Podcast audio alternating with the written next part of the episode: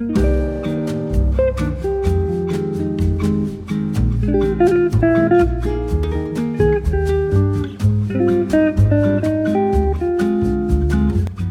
right, welcome, ladies and gentlemen, to the We're Having a Good Time podcast. I'm at the home studio here in Nashville, Tennessee, uh, and I'm I'm your host, Dusty Slay, as always, and I'm here with my co-host and wife, Hannah Hogan. Do you think we always have to do that every podcast? Introduce me. I feel like if people are listening, it's like I'm here. Well, yeah, I introduce myself every podcast. Oh, okay. And they know it's my podcast. I mean, if they're clicking on it, it says that we're having a good time podcast by Dusty Slay. And then I still go, I'm your host, Dusty Slay. right. Do you think it's superfluous though? Like it's just kind of like, yeah, we know. We Yeah, know it- who you are. Yeah, but it's, you know, why not introduce yourself? Yeah. You know what I mean? What if it's the first time they listened? What if they stumbled on the podcast and they, they're not sure if the podcast they're listening to is a substitute host or not? Right. Well, then maybe you should put your credits out front too every time. Well, I'm just saying, um, you know, it's just, yeah, you should always introduce yourself. Oh, okay. There's no reason to not introduce yourself. Okay. Well, I'm glad that you're clear on it because I was wondering if that was necessary. Yeah, I mean, but don't, don't you think um, even late night hosts introduce themselves, or at least somebody introduces them? yeah. Here's Johnny. Yeah. You know, I mean, they did that every time. Yeah. But that was like, that show was on 40 years ago. Yeah, but you knew it was the Johnny, the Tonight Show with Johnny Carson. Yeah. All right, then. I mean, come on. Ah, All right. You're really, I- you're really messing up the intro. I just think podcasts you can do whatever you want, and Well, it's you- like, do you want to introduce yourself every Yes, I time? do. Okay. Yes, I do. Well, then let's do it. Yes, I do. I just needed to know that your conviction was strong. Yeah, I mean, I do want to do it. I want to continue to do it as I've been doing it. All right. And don't, you know, you've been on two or three episodes now, and you're going to come in here and change everything. I mean, this is our second take. Our memory card ran out, so we had to start over. The first take, Hannah was yawning as she introduced herself. And now, uh, you know, five minutes later, here she is, not only not yawning, but ready to change the whole thing. All right. I'm I, I'm I'm I'm straight now. Let's do it. All right, so we're having a good time here. And uh, this is the We're Having a Good Time podcast. I'm Dusty Slay, your host, here with my co host, Hannah Hogan. Hey, Yeah. S- And and producer. Producer not, in let's quotes. not forget that. She's also the producer. She produces the podcast. I'll produce your child. How about that? Yeah. So Produce your we're dinner. here. We're excited to be here. We just got back from the mall, the Opry Mills Mall. We went by the Levi's store, bought a couple of pairs of jeans and some jogging pants. We always have a good time at that Opry Mills Mall. And then we went. We do have a good time there. And Yeah. then we want uh, that. That mall is bringing everybody together. Oh, yeah. I mean, it brings them all together. And there was a bunch of kids in there today, and um, and then we um, had some food. Hannah had some pizza. I had some Japanese food. It was delicious.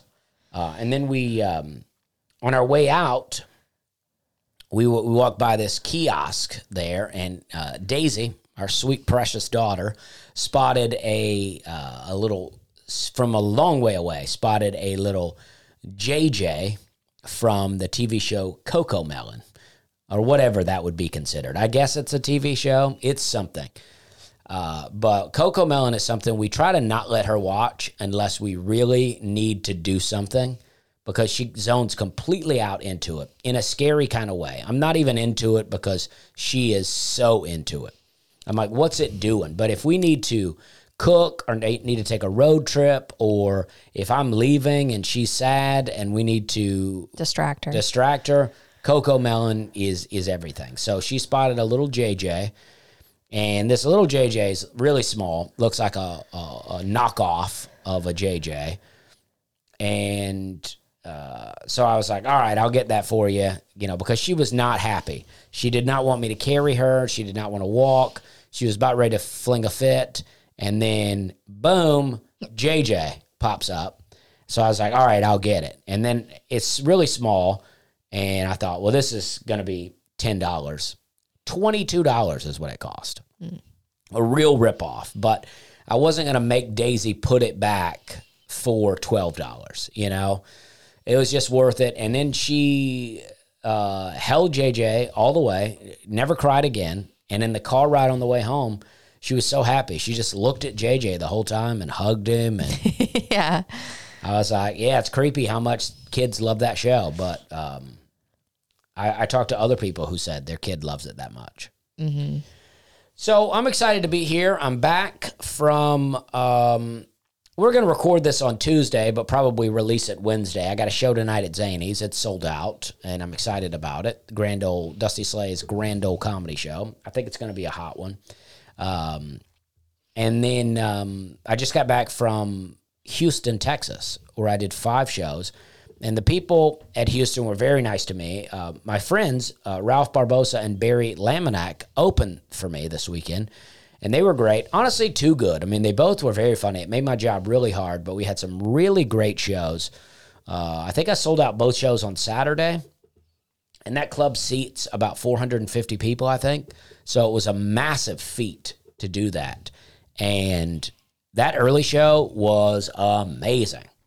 The late show was really good, but there was a table up front, four people, uh, two women, uh, looked a little older, um, but seemed to not be in, not be enjoying themselves most of the show. They heckled Barry a little bit hosting. Um, they laughed during route, but a lot of times this one particular lady looked very unhappy. And then I think she looked unhappy for most of my show. And then the other lady at the, and then the two guys there that were with them, one guy was extremely muscular. And then the other guy was dressed really nice in a suit, almost like some kind of weird mafia guy. And I didn't want to look at him. You know, I wanted to, you know, try to talk to them, but you just never know with some people. They seemed a little drunk, and I'm just like, well, if I can make the rest of this audience laugh and not them, fine.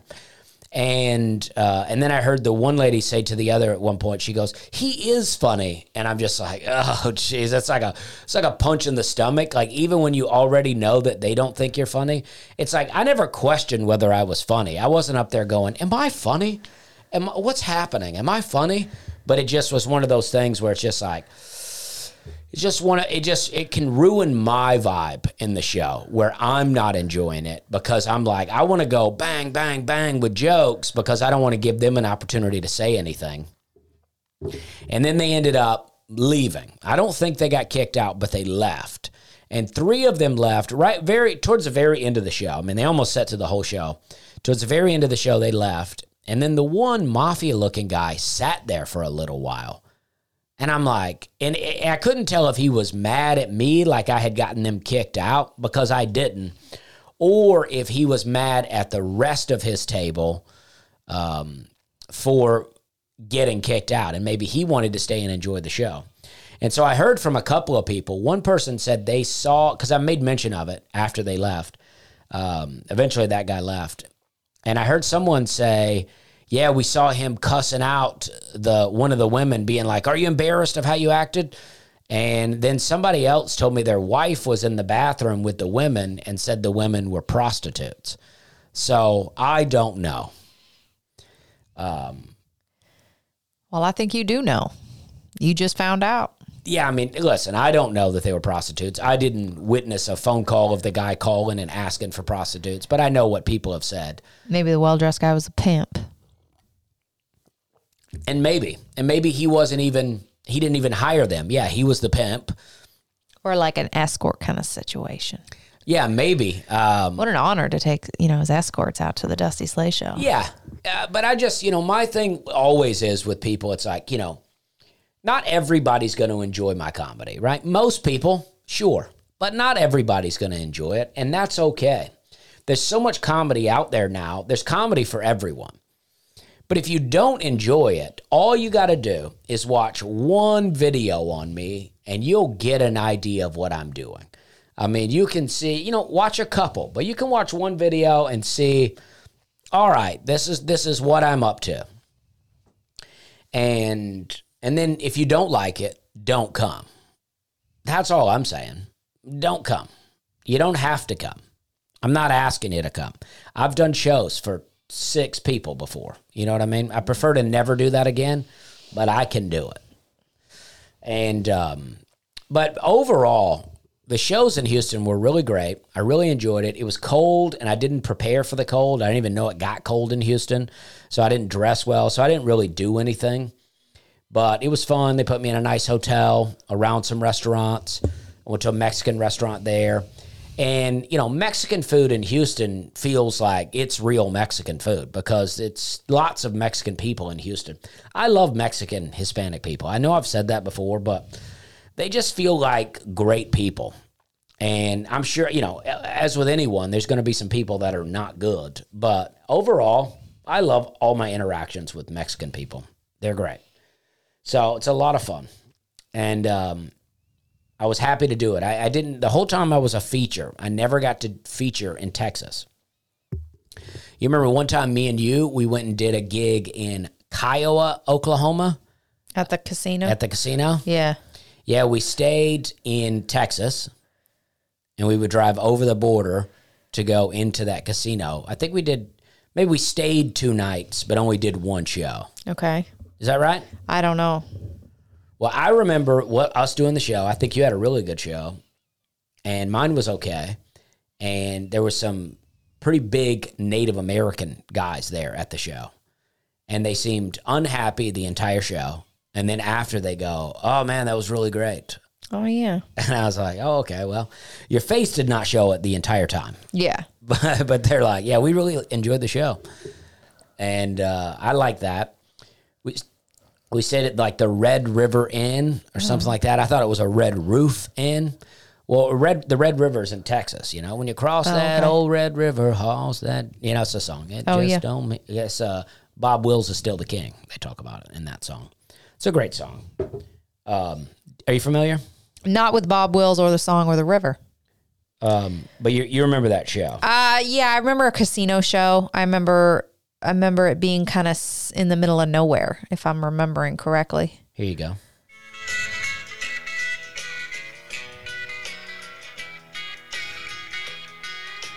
Honky tonks in Texas were my natural second home. Where you tip your hat to the ladies in the roads of San Antonio. You know what I mean? You yeah, yeah.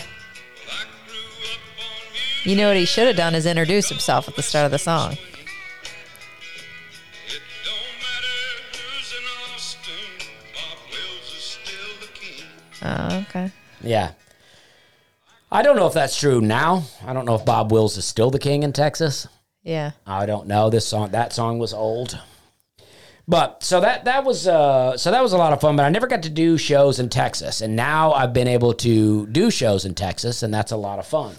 Um and it just feels good to, you know, earlier this year in Dallas I did I sold out 4 of my 5 shows in Dallas and now I've gotten to go to Houston and then next year I'll go to San Antonio and hopefully Austin again sometime soon. I, I never get any gigs in Austin. Uh, but hopefully soon. Um, and uh, so I got uh, this is hopefully going to come out on Wednesday night. I don't want to put it out Wednesday morning, not the same time as Nate Land. It doesn't matter. I mean, you can listen to both throughout the week, but uh, if you do, but a a couple of these things might be repeaters. But I wanted to say this: I was leaving. I wanted to give a shout out to someone. I was leaving Houston, and I got to the airport two hours early, like I like to do. And I want to talk about some trivial complaints. But first, I got to set up some stuff. So, I um um I've flown a lot. I've been flying a lot, and I've um uh, really worked up my status uh, with American Airlines. Um, I'm with you. So I've really worked up my. Yeah, it's hard. Uh, I'm just making notes wh- what sections you're talking about when I clip it up. Oh, okay.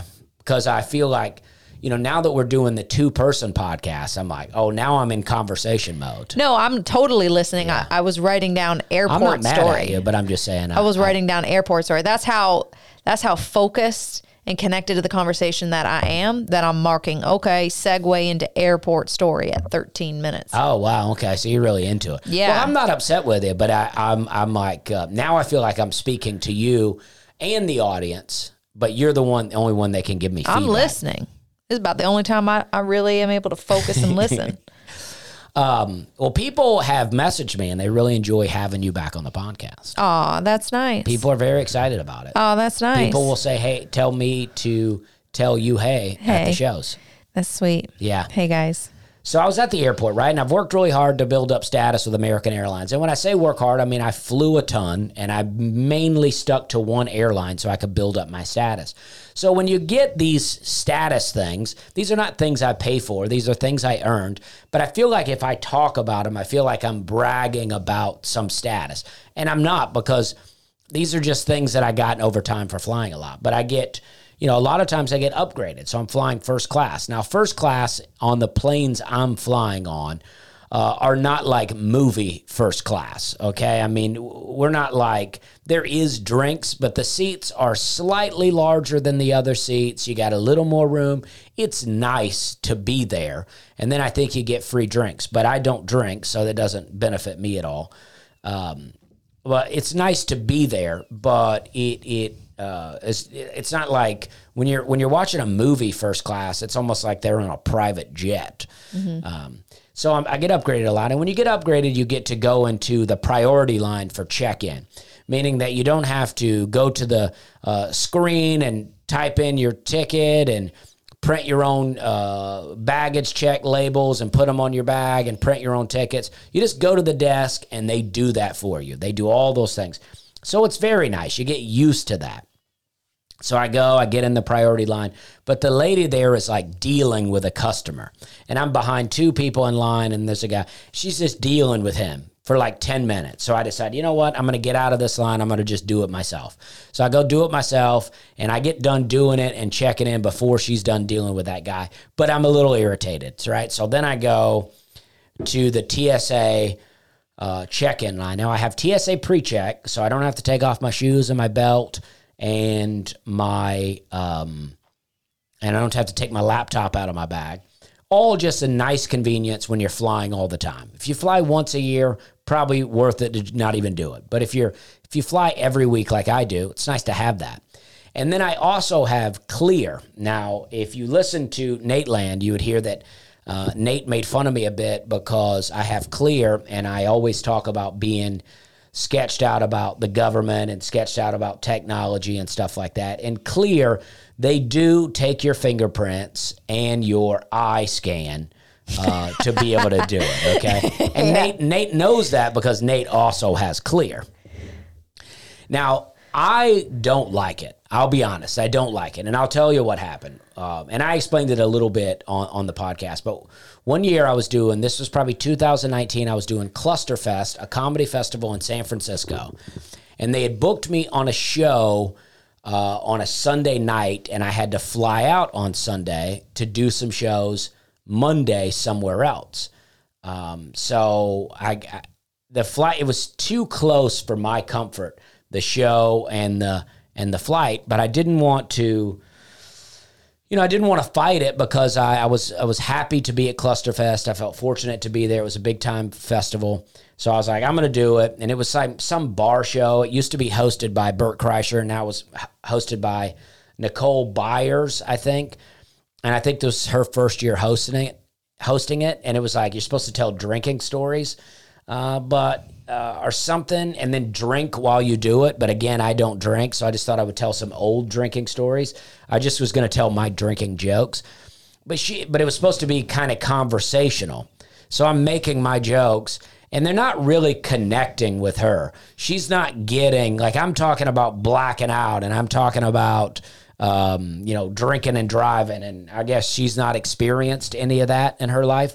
So they weren't connecting with her. The show was okay, but I was like, all right. So the moment I got off stage, I get in the car, I drive, uh, they zoom me up to the airport in San Francisco. And then I get there, and the line is a mile long. And I'm like, oh man, am I going to miss this flight? Did I do all of this just to sleep uh, in the airport tonight?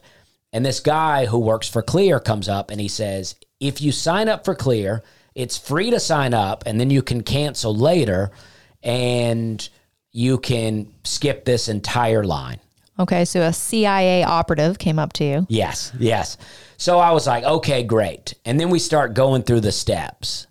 And it's first, it's like, all right, we need to scan your fingerprints. And I'm like, oh, jeez. and then they're like, all right, we need to do a, a retina scan. And I'm like, oh, gosh. But I'm like, I'm just kind of like, I'm just going to do it. I'm just going to do it and then I'll cancel later. I'm just going to do it so I can get through this line. And that's how I justified it to myself.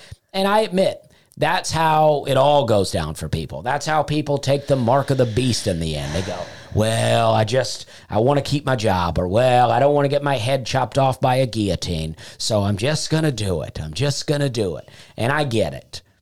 But I did it. Mm. And I did it. And then I did not cancel Clear. Now, TSA pre check doesn't cost very much money at all. Clear is not a lot of money, but it's more than pre check. And I wouldn't do Clear if I weren't flying all the time. But now that I have it, every time they have it at an airport, I use it mm-hmm. because I'm like, I'm going to skip the entire line. So they had it in Houston. So here I am using Clear. I skipped the line and I got plenty of time. Keep in mind, I got plenty of time. There's no rush here, but I'm just like, when I pay for these things to skip lines, I want to skip the line. So we, we skip, but then the, the, the TSA officer is not calling us up. Even the clear girl is complaining to me. She's like, oh, I hate this airport. They never call us up. And then if we walk up there, they go, oh, hold on, hold on, hold on. So eventually they do call us. And then I get in there, and now I'm I'm I'm in line, unloading my bag, and I'm behind this couple. And the woman reminds me of like she's got the frantic energy of someone that lives in a trailer, a girl that lives in a trailer park that does drugs, like a girl that's really attractive but has done a lot of drugs and is kind of I don't know if you this is relatable to people, but someone they're like a real know-it-all and a real high energy and a kind of frantic. It almost gives you anxiety just being around them. Yeah. And I had to stand behind her in line while she talked to her husband or boyfriend. Now, they seemed like they had money. I don't think she lived in a trailer park, but she had that frantic energy of, I've just done some meth and I can't wait to do it again. you know? Yeah. and um, so I had to wait behind them, and then I finally get up to the thing, and and it's also like they're the kind of people that wait in line in a way like that. It's like they wait in line like you don't even know they're in line. It's like, and that's that's and my thinking is if I have to ask you, are you in line? Then you're not doing the line right. Yeah. I mean, get in line, be up there. I hate in traffic and in walking when people give a lot of space between them and the next person or them and the next car. It's like give appropriate space, but fill in the gaps. But when it's really crowded, appropriate space is relative. right, but appropriate space means right up to them. Right. Be right up to them. That's what I'm saying. Yeah. is there's less space when there's lots going on. Right. So it's like get up in there, let everyone know that you are paying attention. Don't make us have to go, hey, hey, look alive here, look alive. That's what I do a lot in the airport from a distance Mm-hmm. when people aren't paying attention. I go, hey, look alive here, wake up, people. You say that? Yeah. Okay. I try to say it in a way that no one would know who said it. you know what I mean? Jeez. I go, look alive, wake you- up out I think here. you're an airport worker. yeah, yeah. And uh, so I have to wait behind them. And then one of the great things about TSA PreCheck is that you don't have to take off your belt. I know taking off your belt is a small thing, but I don't want to partially undress. That's why I'm doing TSA pre check. So then I go through the metal detector and it goes off and she goes, "All right, come back through." And I and I go through and it it goes off again and she goes, "Are you wearing a belt?" I was like, "Yeah, I always wear a belt in TSA pre-check." She go, "Take off your belt." So I take off my belt, put on the conveyor, and then I walk right through. Right? So I've done all this. It's just so irritating. It's like, why is this the only airport in the country that's making me take off my belt in TSA pre-check? So then after all this, I'm very frustrated. I mean, eh, you know, again, it's all trivial. I I 100% see that. But it's just like when you travel twice a week like this, I'm in and out of airports, it's like those little trivia things, trivial things just build up and just make you irritated. I'm not angry. I don't want to fight anyone. I don't want to write a bad review, but I'm irritated. And so, right as I get through the line, this guy comes up to me and he goes, Hey, are you Dusty Slay? And I go, Yes. And I'm very irritated right now. and he's like, seems very happy. And he goes, I, and I just start complaining about the airport. I complain to him about the belt at TSA pre-check, and the guy goes, he, "This is what the guy goes." He goes, "Yeah, that's the whole point of pre-check. You shouldn't have to take your belt off." And I was like, "Oh yeah." And then I start to complain about uh, clear, and then I complain about the priority line, and this guy's going, "Yeah, this is the worst airport in the country," and I was like, "Yeah, it is." And by the time I got done talking to this guy, I was so much happier. I said to that guy, I said, dude, you really cheered me up. I was like, I appreciate that. And he did really cheer me up because he really validated what I was saying. Rather than acting like I was overreacting, he was like, yeah, this airport sucks. And it does suck. It gave me a lesson on how to support you better as a wife. Yeah. I mean, Make you feel seen, make you feel heard. Don't try to be like taking the airport side sometimes. Yeah, yeah. Well, that's what you will do to me. I'll go.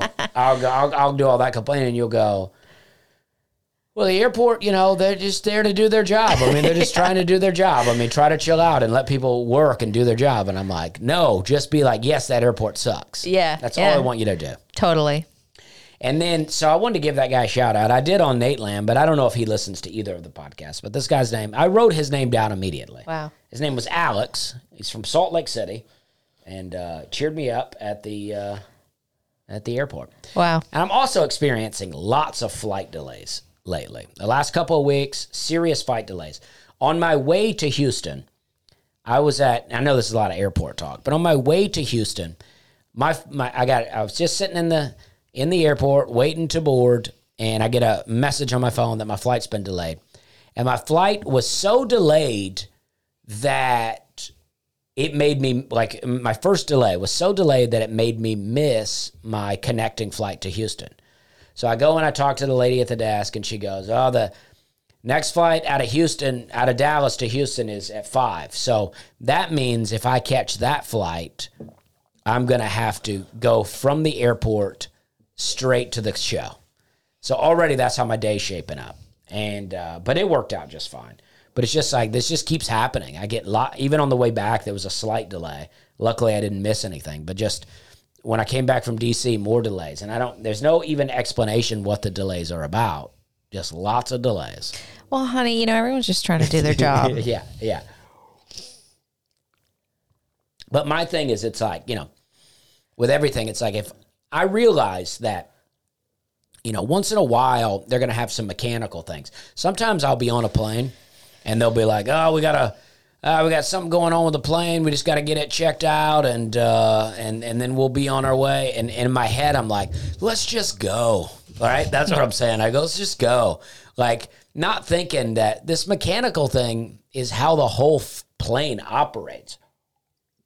It's shocking that there's not more domestic flight just plane crashes. Yes, I mean, the sheer number of flights flying around right now. I mean, I don't know the last time that there was a casualty in American domestic flight I don't know either. I mean, because you'd hear about it. yeah. What, do you, what do you got going on Well, there? I made a tea here, and uh, I made a tea, tea, and I put uh, turmeric and ginger powder in the tea. So then, when I get to the end of the tea, um, I have to. It's a lot of powder in the bottom, so I have to kind of slosh it around in there to mix up the powder so that I can drink it down.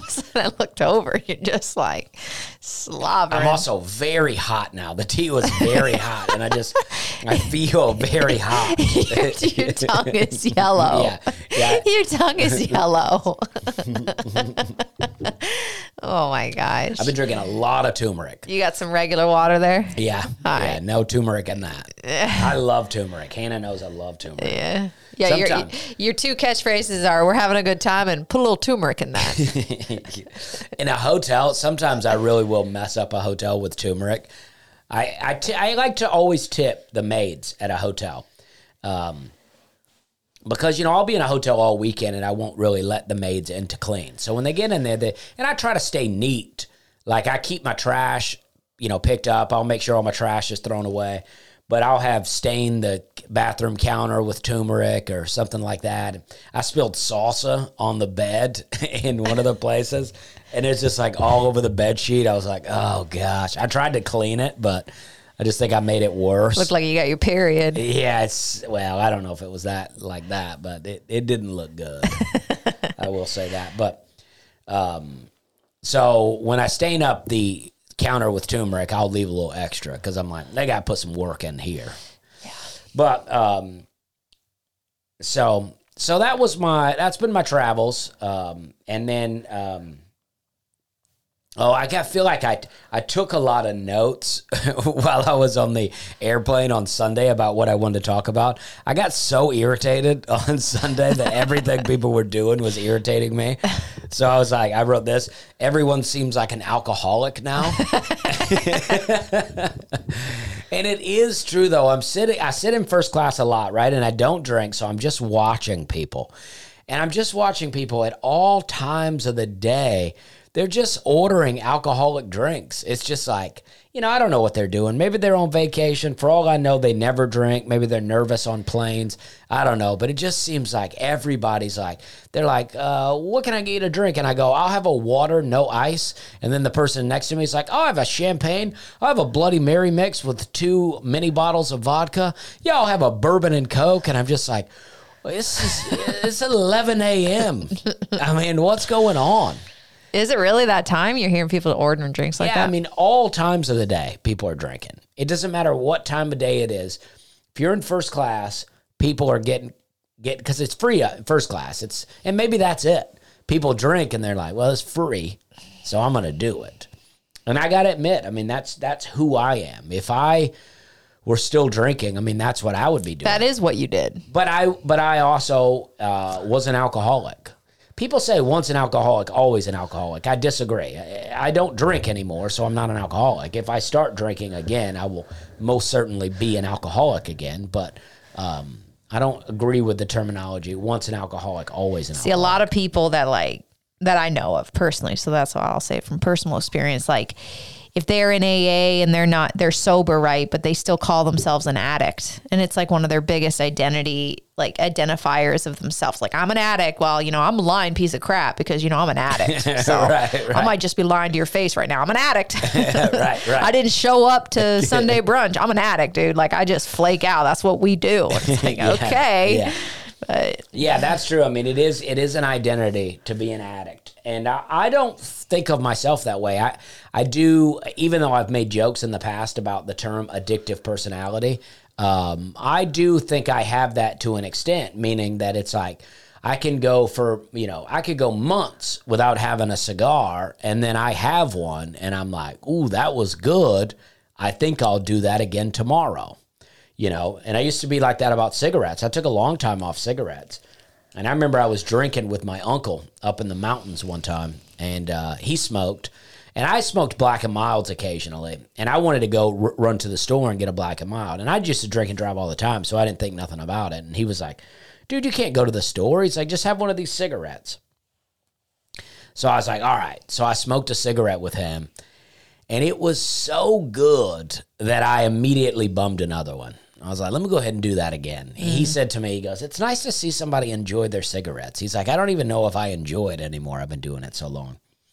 And then here's another thing that I, there was people hacking it up on planes and, and, and just in public. Like I've never liked coughing. So it's not really COVID that, that made me like this. I hate when people cough in the audience when I'm on stage. Coughing has always bothered me. But I was on this plane on Sunday and this lady was just like, like like like really ha- I can't even fake cough the way she was coughing. She was coughing so much the flight attendant goes, "Can I get you some water?" And it's just like I'm just always around people hawking loogies and coughing and hacking up. I told you about when I when I flew to Montreal for the first time.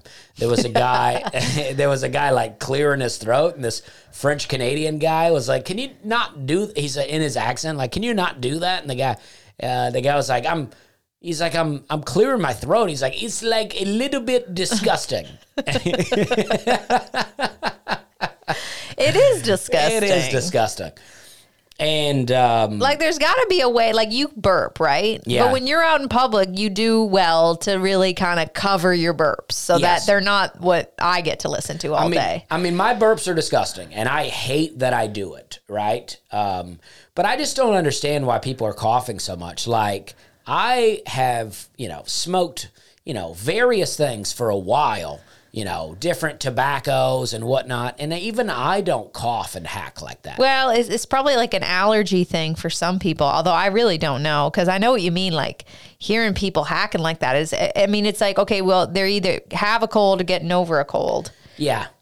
I mean, I did a gig out at a place called the Dab Lounge in Colorado Springs one time, and I pulled up out there. I'd never been to a place like that. I was doing comedy, and the guy, I, I pulled up and I was just kind of hanging out in the front, and there was this guy out there, and he goes, he's coughing a lot. He goes, my chest hurts, and he'd just been in there doing dabs all day. Yeah. And I guess he went back in and did more. He stayed for the whole show, but yeah, Yeah, come to think of it, people that I know that smoke weed a lot, depending on how they smoke weed, like they got like almost like a permanent cough. Yeah, and if you smoke menthols, people. I used to cough a lot with men. Actually, when I would smoke cigarettes, I smoked Camels, and I would cough a lot with Camels. Um, but it's like I, um, I lately I like to carry lozenges and peppermints with me, and it's like you know if you get a dry, you know I'm, I'm rapidly turning into an old man. I got gray hairs in my beards, and I, you know I'm a dad now, and I'm carrying around hard candies.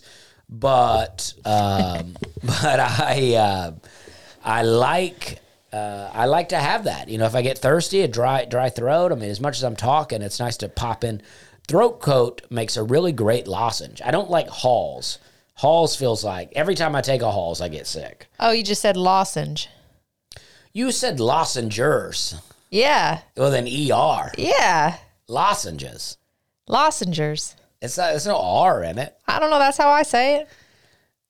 Yeah, I know, but that's that's, that's what I'm. See, I, that's what I was confused about. Like, I was like, how have you never heard of the word lozengers? And you're like, I've never heard of that word, but you just pronounce it differently. Yeah, but like completely different. Not that different. Lozengers. you say lozenge? Lozenge, yeah. Uh, okay. No r in there. Whatever. It's like people, you know, Tennessee, the old school Tennessee people will, when they say wash clothes, they'll say wash. Yeah. I love that. It's like, why are you putting that R in there? That's, that's the British heritage. Is it? Yeah. For sure. You know, that's interesting. They did talk about the Southern accent is is really close, is a really slowed down version of the British accent. Yeah, like because you told me your mom's mom called your mom Edner, Yeah. right? Her name's Edna and called her Edner. And I had a British elementary school teacher and she called me Hanner. Huh. Yeah. Well, that's interesting. Isn't it? Yeah. Mm-hmm. Um, oh, oh, here's another one.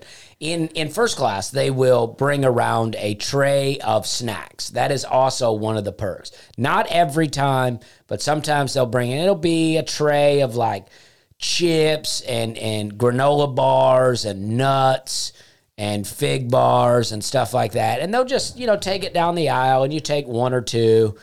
And people act like they've never seen snacks. I mean, they're digging through the whole thing like some people are taking three or four things. Hmm. They're just digging through. They're like, "Whoa, snacks!"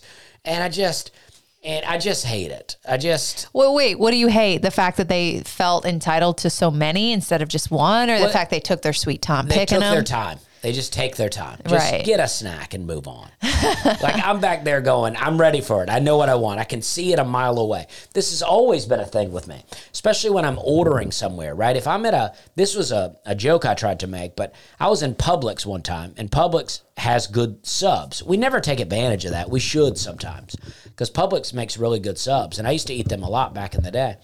And I was in line at a Publix and I was watching as people would, you know, go up to the counter. Each person would go up there and the lady would go, What kind of bread? What kind of meat? What kind of cheese? And she would just do it every time. So I thought, you know what? I'm going to not make that lady ask these questions. I'm going to be ready. So I got it all. And I walked up there. You know, she'd go, What kind of bread? Uh, half or a whole? What kind of meat? What kind of cheese? So I go, I go, I want a turkey sandwich, Swiss cheese on wheat bread, and I want the whole thing. She goes, What kind of bread? I was like, oh, okay. But I, I really try to like be ready to go. Like I, like you know, I, I just, I, I, I don't know. I just get so frustrated with people that they don't value the people's time behind them, and they don't value the people's time that they're dealing with at a place. I try to be very efficient. I pride myself on total efficiency. When I go to self checkout, I'll be waiting behind people, and I'm like, just get a move on it. I get up there, I can zoom through a self checkout. I hear so many people complain about how Walmart has gone to self checkout, but I actually prefer it because Walmart has notoriously been a really had a bad checkout situation because there'll be one register open and you have to wait in line forever. But with self checkout, I'm in and out. And I, I just don't understand what the complaint is that you have to do it yourself. And I'm like, I don't want to do it myself either, but I prefer it to uh, standing in line all because day. so many people just get so much stuff at Walmart too. So you're just like it's Oh, a I guess that's long true. line. When you're behind people though. Oh, yeah. When you're like when it's not self checkout, but they have so many self checkouts yeah. that it's like But- there's never a line. But if self checkout, yeah, if you got a lot of stuff, I guess that's where people get frustrated. No, what I'm saying is I've never really waited in line at self checkout at Walmart, no matter Right. what people are getting. But I mean, if they have a lot of stuff, they have to check out a lot of stuff. Oh yeah, that is annoying. I never have that much stuff at Walmart. I'm like people always have that complaint about that was the the running uh, world's hackiest joke uh, where they go, yeah, went in went into Target and spent four hundred fifty dollars on a toothbrush. You know, Yeah. uh, something like that where they go in, they're like. I went in for one thing. It's like I've been making. My mom's been making that joke since 1985. You know, Yep. I mean, it's like, but people still do it. Um, but I'm pretty good about going in and getting what I need and getting out of there. Mm-hmm. I've also just spent a lot of time in retail stores. When I sold pesticides for a while, we had to, we also, uh, Rayovac and Remington, Rayovac batteries and Remington shaving products uh, was all in our umbrella company of United Industries. So in the off season, sometimes we'd have to go to Walmart and uh, you know stock batteries or build a display of batteries, which I always liked. I was very uh, I was pretty heavy during that time. The last season I was there, and I remember going to Walmart, checking the Rayovac batteries, being like, "That looks good," and then buying a rotisserie chicken and a, a pack of Hawaiian rolls and just going and sitting in the car and eating rotisserie chicken and Hawaiian rolls. Well, that looks good too. Yeah, and then smoking cigarettes and uh, just being like, "This is what I'm talking about." Um, I had to build a display at a Walmart one time, and the guy was like, oh, "I can't. I'm not gonna." Let, I go, "Listen, I've been instructed to come in here and build this display. I'm gonna build it. All I gotta have is a picture. Okay, if you want me to build it, take the picture and then tear it down. I will, but I gotta build it." He ended up just letting me build it, but I'm like, I gotta build this display. That's that's real talk, Dusty. Yeah. That's a blue collar worker just talking to the folks. yeah, yeah. I mean, but Walmart is like the most locked down place. Like Lowe's Yeah. and Home Depot, when I worked there, I basically could go in and just walk all around Lowe's. I could go in the back in the receiving area. I could get up on the ladders and bring boxes down. And very rarely did I get questioned at all. You can't even walk in the back of Walmart. I mean, people, they are not playing in there. I mean, that place is locked down. Well, I had a weird thing at Walmart. I don't think I ever told you this. It was like a month ago. I went and got a like some some stuff for the cabin, like you know a bathroom mat, and it kind of a bunch of really um, cumbersome large items. You know, I probably picked up some groceries too, and like maybe a ball for Daisy. So the cart was pretty full, right? So I'm checking out, and this older woman is is working there, and she and there's it's not busy, so she starts talking to Daisy, and she's being real sweet with Daisy and laughing with her and being all cute with her and having this real sweet interaction, right? And she's standing beside me the whole time as I'm checking out all the things, and then I pay. And as I'm about to leave, she's like, "Can I see your receipt, please?" And I said, "Okay." And so she she's like, "Oh, okay. Let's just make sure that everything is paid for." I'm. I'm like, you're standing right beside me. Yeah. I knew I paid for everything. Yeah. Like I knew I paid for everything. So I was like, I, I'm just annoyed. You know, you know me. I'm not friendly in public as it is. So this kind of interaction immediately, I'm like, lady, how are you going to be cuddling up to my kid for five minutes, standing right beside me, then call me out and accuse me of stealing? Maybe yeah, it's like maybe if you're not talking to my kid and doing your job, yeah. you wouldn't have to worry if I am stealing things. Right, right. And so then she's like, "Well, what about this item?" I'm like, "It's in there. It's in there. Just check. Would Like it's on that receipt. Just check." And then everything was fine. And she's like, "Okay, thank you very much." I'm like, "Get out of here. Don't thank me now, lady. No. Don't thank me now. And I mean, uh, maybe that Walmart gets a lot of theft, you know? And so it's like she's just doing her job to, you know, she's not putting it past anyone to to do to go Yeah, ahead and steal, but I The mean the job should never be to let me let you ring everything up and then ask to check Right. the receipt. It's like watch me do it. right. Yeah. Don't So- read my receipt. Yeah, that was annoying. It is so annoying. Yeah. Yeah, yeah. Yeah, yeah. It's like if you're going to go through all that trouble, you should have just rang me up. The, well, the most annoying part was that she was just sitting there playing with Daisy the whole time. If she just kind of came around the corner as I was leaving and didn't, you know, I didn't even see her, then I'd be like, okay, well, whatever. Yeah, check my receipt. Yeah, that's but it was just so stupid. I don't like it. Mm-hmm. Yeah, I don't like Walmart. To be honest with you, I I, I, I want to protest Walmart, but sometimes it's just like uh, it's just the store you got to go to. Yeah. Uh, but I, I don't like the way Walmart treats people uh, that work there. I don't like the way they, uh, and I've watched some documentaries on Walmart, and I'm sure it's all slanted, but I don't like the way they treat people. Um, you know, now I do shows in Northwest Arkansas where they, um, you know, where they, uh, that's where Walmart headquarters is at. And the owner of the club, Bill, uh, I think is affiliated with Walmart in some way. So they have a lot of Walmart loyalty. So I don't like to really slam Walmart, but um, I just don't. I mean, they're obviously a good company because look what how how well they've done. But I just don't think they're very nice to people. I don't think they treat people well. Right. And but you know, it's like uh, you know, it's like mom and pop stars always pop stores talk about Walmart putting them out of business. But then sometimes you go to small towns where they got mom and pop stores and they're like, they're not nice to you in there. The customer service is not good and they're not nice. And I'm like, well, this is why you're going out of business. Yeah. All right. So, um, um, okay. I think I clear. I think I covered all my notes.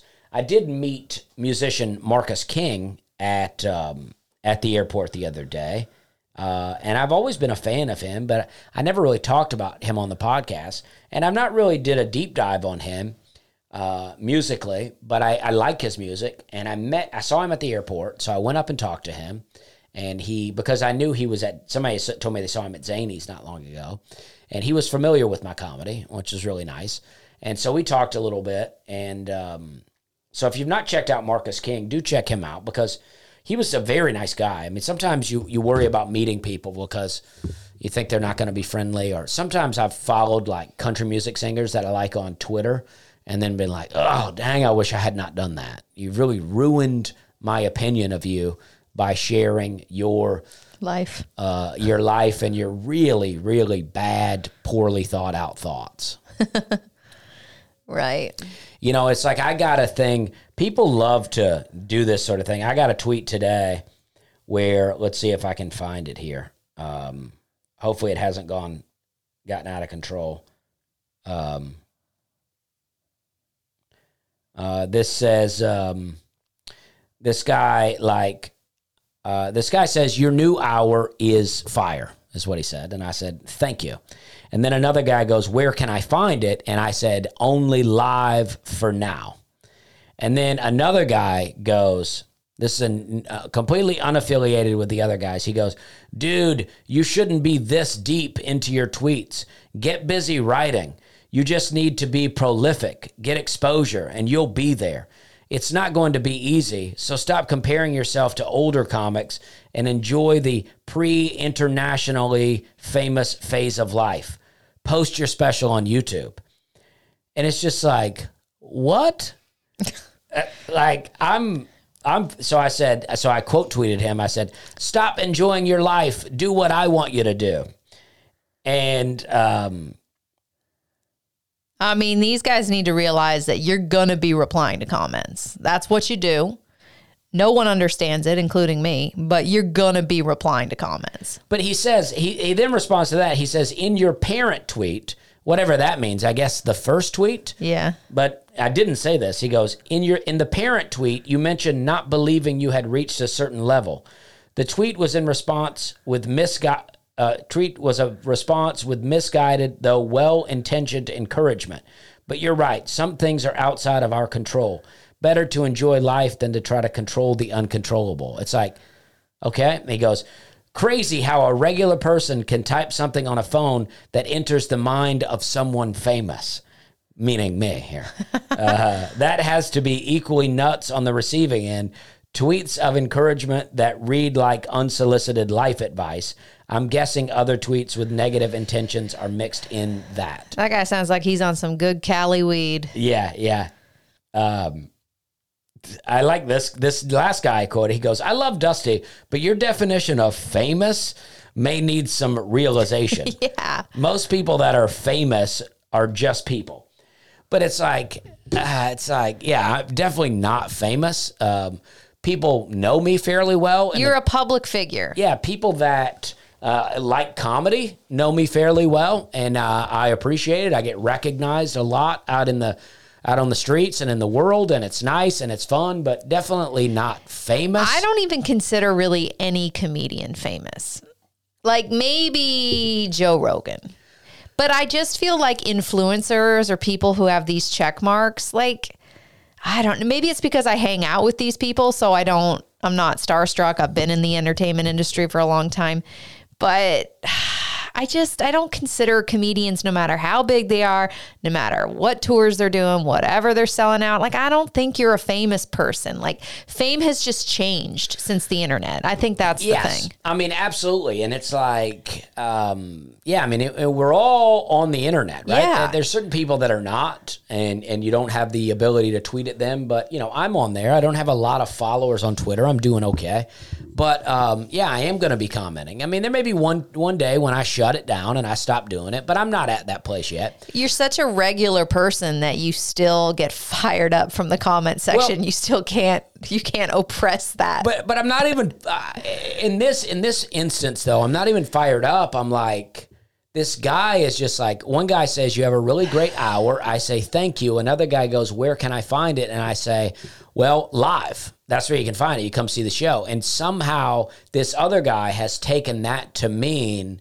that oh this poor guy he's only got his new fire hour out at his live shows that he's doing all the time. He doesn't have it on the internet. He's like get busy man. Get it together. You can make it happen. And i'm like dude i'm fine.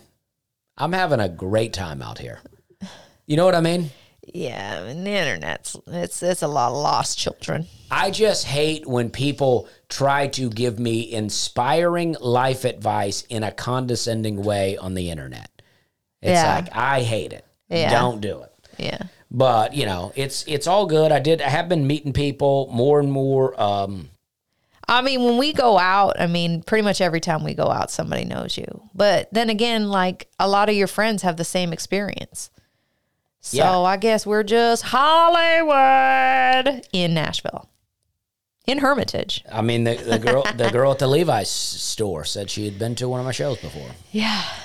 and um, and um, but I've gotten some nice comments from people about. Um, um, I want to do. I, I I was reading this book, but I stopped reading it. But I was reading this book by um, what's the jazz book? You read it, and I read it. I've been—I've read about halfway through it. Um, Oh, I don't know. to a young jazz musician. That's what it's called by um, Wynton Marsalis, and I really like it. And um, and I, I I took down some notes uh, on on his um, you know on, on on his advice as a jazz musician, and I, and I've read a, I've talked about it a little bit on the podcast before, but on how it I believe it relates to being a comedian. And I just think it's so great. It's so inspiring from an artist standpoint. I uh, because I I feel like stand up comedy and jazz music are two of the you know real American art forms. Yeah, totally. And I just think there's so much correlation. They probably both kind of stemmed from seedy nightclubs. And I just think there's such a connection in there. And if people get really in, that's why sometimes comedy clubs are hard for a, a, a really artistic comedian.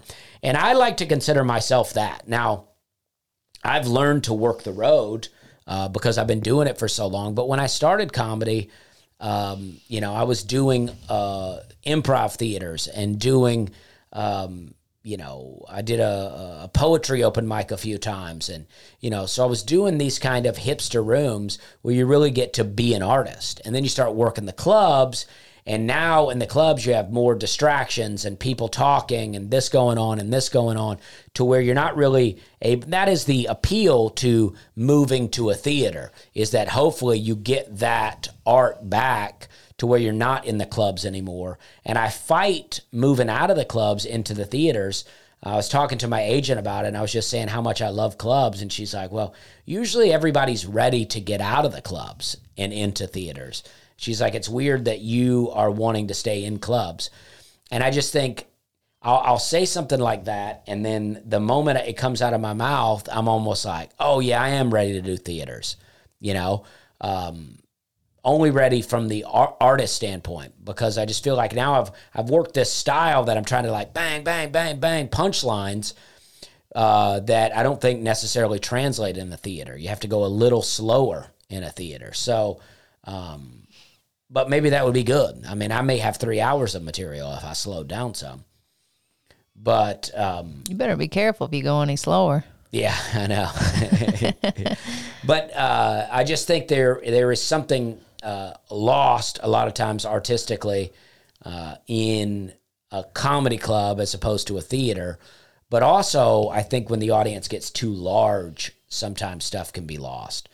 And I, um, but I just, you know, I, I like that the artistry of of comedy and what he seems to talk about as being a jazz musician. Like that's why I like the Steve Martin Let's Get Small album so much because it's a real artistic album.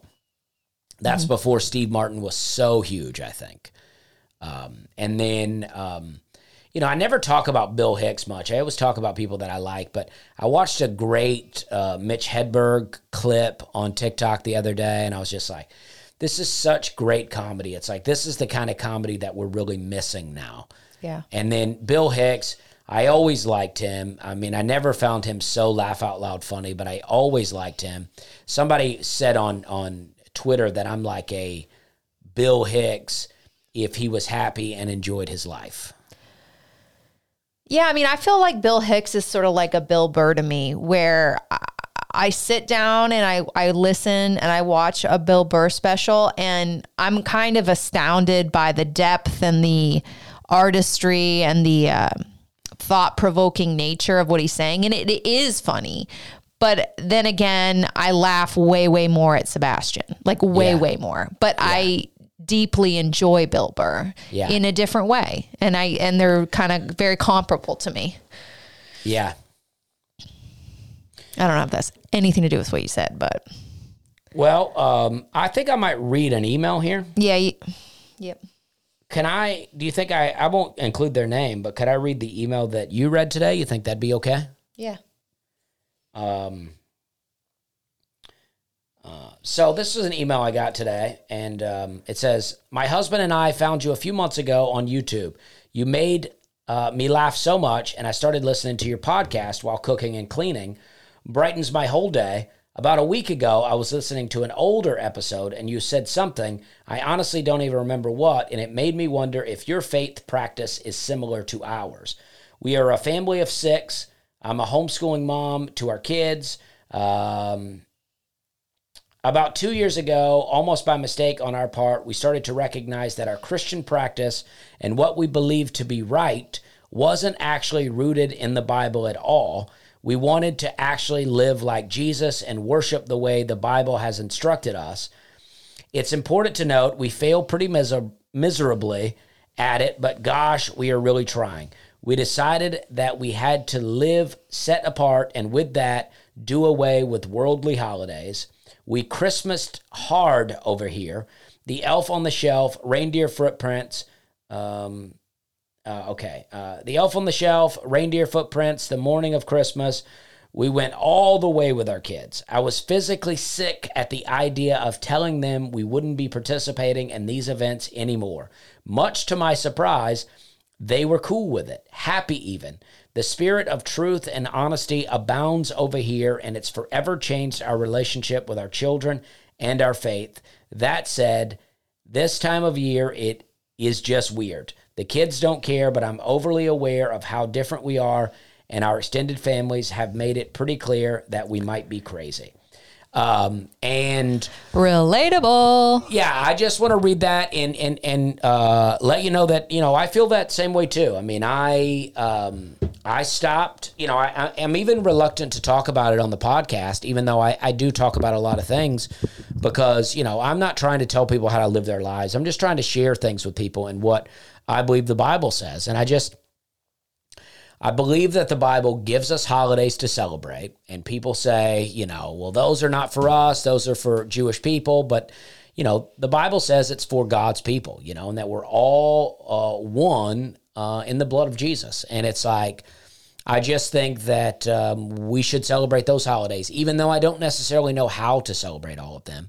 Um, and a lot of the, you know, the Christmas uh, stuff. I mean, people even admit it. Big prominent Christians will admit that it stems from pagan roots. I mean, from you know, and and it's like, I just don't believe that. Uh, I think any anybody um, that's uh, that studied the birth of Jesus would say that he's probably born in like September or October. And so it's like we're celebrating uh, the birth of Jesus on a different day. It's like imagine um, my birthday being in May, but then my mom and dad are like celebrating it in July, and they're like uh, also doing it in a way that that I've not asked them to do it, and they're like, "Well, we're doing it for you," and I'm like, "Well, I didn't ask you to do this. There's this." other dude called Santa in the Yeah, mix. yeah. I'm like, I didn't ask you to do this, and this is not on my birthday. And they're like, No, we know it's not, but we're doing it for you. We've changed it. And it, it's just like, I just don't think that we have the ability to change the times, the seasons, the holidays. Uh, in fact, we're, you know, we're called not to do that. So I'm not telling people not to do it. I, I, I once, when I first heard about this, and first, this first came to my attention, and I stopped celebrating. I was hanging out with a buddy, and we had a, and we had two girls over. Nothing was going on, but we had them over at my house, and we were all talking about biblical stuff. And I started to share my thoughts on Christmas, and one of those girls started to cry because she said, I love Christmas so much. And so at the, in that moment, I, I kind of vowed to not really share it with people. Uh, but that was like, I don't know, 10 years ago.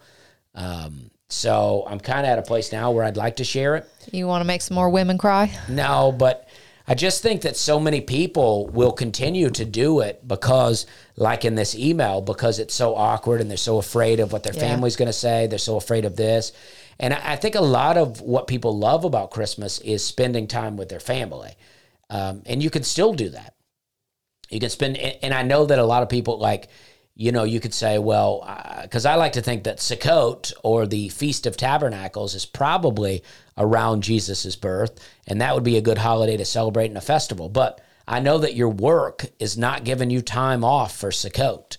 Your job has not given you a week off for the Feast of Tabernacles. So that's the time everybody has off. So by all means, spend it with your family. But I, I, I always just encourage people to think about it, to read about it, to to see what what they're saying, and and, and it's not about our religions. It's about our you know our walk with Jesus, and um, and so I appreciate that email. And I've gotten some emails lately from Jehovah's Witnesses and from Seventh Day Adventist, and I do appreciate those emails. Um, and I do, I do know that I share some, you know, beliefs with those, you know, organizations, but I don't belong to an organization. I don't believe, I, don't belong to a denomination. I just believe in my own walk with Jesus. I also don't belong to a non-denominational church. I've been part of those as well, and I've I've done all these things. I've done all the.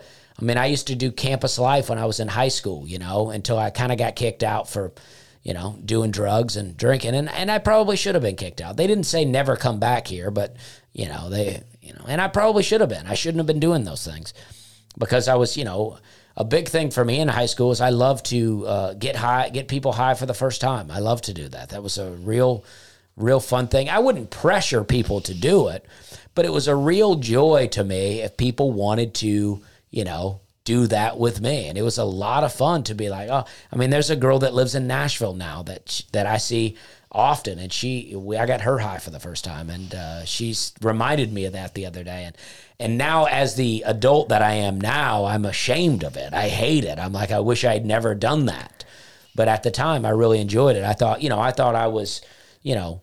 Uh, sharing this great gift with people, this eye-opening experience, you know. But I don't think I've done anything bad, but I I I don't feel that same sort of pride about it. But I also you know, met a musician at the airport the other day that um, I don't know if he's actually a musician. He works with musicians. I assume he is. Um, that um, said he appreciates the Bible talk. He says he works with a lot of non Christian people and he can get a little lonely out there on the road. And he said it's nice to pop in a podcast and uh, listen to someone that shares uh, the faith the way he does. And, you know, um, and that's all I'm trying to do. And just, you know, talk about this and, read some Bible verses. I've been reading through, you know, and and and somebody said to me in an email that hearing me talk about it makes being makes Christianity seem cool. And you know, I think that's the wild thing about it is somewhere along the way we've allowed Christianity to not be cool. We have allowed uh, uh, people to make us believe that being Christian is lame and that you don't have fun if you're Christian and if you and if you don't eat bacon or pork or uh, that you're somehow not cool and and it's just not true. I mean, uh, I don't I don't even I'm not even trying to be cool and I don't even care if I'm cool, but um, you know I was reading through. Um, I've been reading through Isaiah. It's taken me long, far too long to get through Isaiah, but I was reading it, and, and you know, it's like this, and this is before Christianity, obviously. But the, this king was uh, this other king came up against a guy Hezekiah, and the other guy was he was the king of Assyria, and he was going to uh, take down Hezekiah, and he blasphemed God the king of Assyria said, Who is your God? I've taken down this kingdom and their God. I've taken down this kingdom and their God. Who is your God to stop me? And God told Hezekiah, Hezekiah humbled himself, and God told Hezekiah, He said, Don't worry about the king of Assyria. He said, I'll take care of him. He said, I'll wipe out his army and I'll make sure he dies in his own land. And because he's blasphemed me. And so it says, The sword of God killed his army, when the king of Assyria woke up in the morning, he found only dead bodies. He traveled back to his land, and while he was in his home praying to his pagan god, his son killed him. And it's like, I mean, I mean, it's like God is unbelievable. Like God is like, do not mess with me. And the fact that we think that God is different now, we will often say, oh, you don't want to mess around with that Old Testament God. New Testament God, he's a lot nicer. God didn't change. God is not messing around. We now have Jesus to help us to to, you know, he's a Well, Jesus is so we can repent, so we don't immediately get killed by our our kin. Right. I mean, God is, uh, I mean, Jesus is our connection to God. The Holy Spirit connects us to God. And yes, we can repent at any time and we can talk to God at any time, but God is not messing around. And that's what I'm always saying to people. It's like, I'm not, it's not about getting to heaven. I mean, it is about getting to heaven, but when I don't eat bacon, I'm not eating, not eating bacon because I'm like, well, I know if I eat that bacon, I won't get to heaven. I'm not eating the bacon because I read two times in the Bible where God said, don't eat pork. And I did a, I've talked about this before, but the uh, Peter on the rooftop thing, that's, I had someone ask me about that in an email. And that's one of my favorite things. That's one of my favorite breakdowns because people use that to prove that God had made meat clean. But to me, it proves that um, you know that that that experience was about Gentiles being able to come into the fold and, and receive the Holy Spirit, saying that the Gentile people, if they uh, you know, are followers of Jesus, then they are able to receive the Holy Spirit and no longer a clean, unclean people.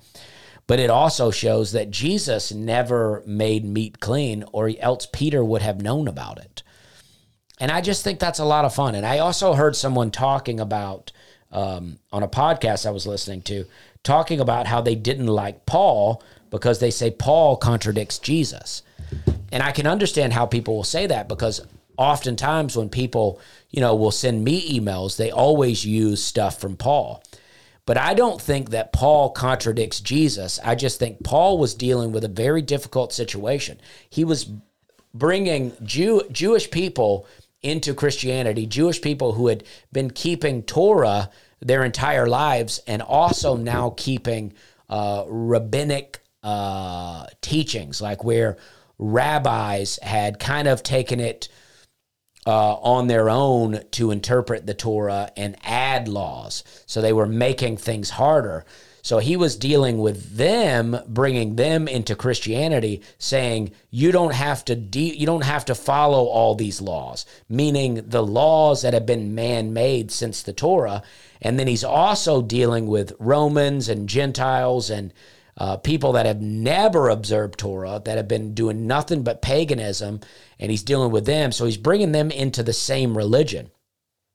So, one side, he's saying, you don't have to do all of this anymore. And the other side, he's saying, you need to be doing some more. So, there's a part in there where he'll say, you would be wise to refrain from this, this, and this. And people will use that to say, this is all Paul said we need to follow. And I don't think that's it. I think Paul was like, listen, you're you're you're going to need to get into the Torah, you're going to need to understand the teachings, but for now, you'll do well to just stay away from these things. Don't, just stay away from that and you'll begin to learn and i think that's what it's like when when you become a christian right you get baptized and you get saved you you you're like it's like let's not pile everything all on you at once. Don't say, oh, you become a Christian. Now you got to do this, this, this, this, this. When you become a Christian, you're saved. But it's a journey. So you you learn and you mature and you become a, a better and wiser Christian as you go along. That doesn't mean that you're going to receive any more salvation. You're saved already, but you're going to be uh, uh, you're going to become more holy, like God wants you to be holy. That's and in fact, my understanding is the only time God says that we are to be holy, he says, "Be holy for I am holy," is after he gives us the dietary laws. I just think it means that much to him. And I think that so it's like it's not about salvation. You you receive that as a free gift that you don't have to work or earn. Uh, but once you get it, then you're off on this journey, and it should be a beautiful journey of not, oh, I have to do this, but it should be, what can I do for God that has given me free salvation, that has saved me? And I was just talking with a comic. Um, uh, who was going through some stuff, very sad. And he said he's not Christian, he's agnostic or whatever. And I just thought, I just said to him, I go, you know, that's the beautiful thing for me about being a Christian is that, you know, I've been through similar things that you're going through right now. And for me, when God takes things from me, I can I get to go, hey, this is God's plan for my life. This is not um, this is not just darkness and sadness. This is God's plan for me. I need to walk through this, whatever this is.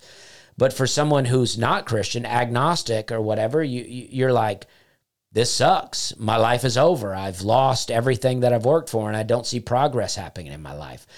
And he said to me, he goes, You know, I'm a little afraid of what you're saying because uh, maybe God would take comedy from me. Maybe God is is saying to me, I shouldn't be doing comedy and I love comedy so much. And I think that that is I really appreciated that he said that because I can relate to that too. I mean, I've prayed oftentimes. One time, you know, I met Hannah in New York City and I wanted to move to New York City to be with Hannah and to do comedy. And and I talked to my brother-in-law. My brother-in-law told me the way he likes to pray, and now that's the way I like to do it.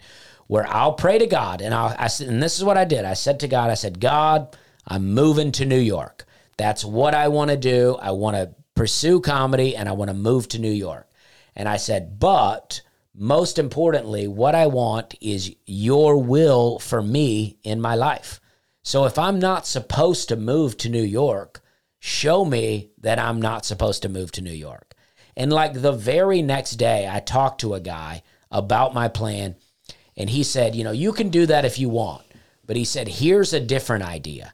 And he laid that idea out for me. And I was like, oh, that's that's the plan I want to follow. That's the thing I want to do. But I still wanted to be with Hannah. Uh, but uh, that essentially seemed like it cost me that.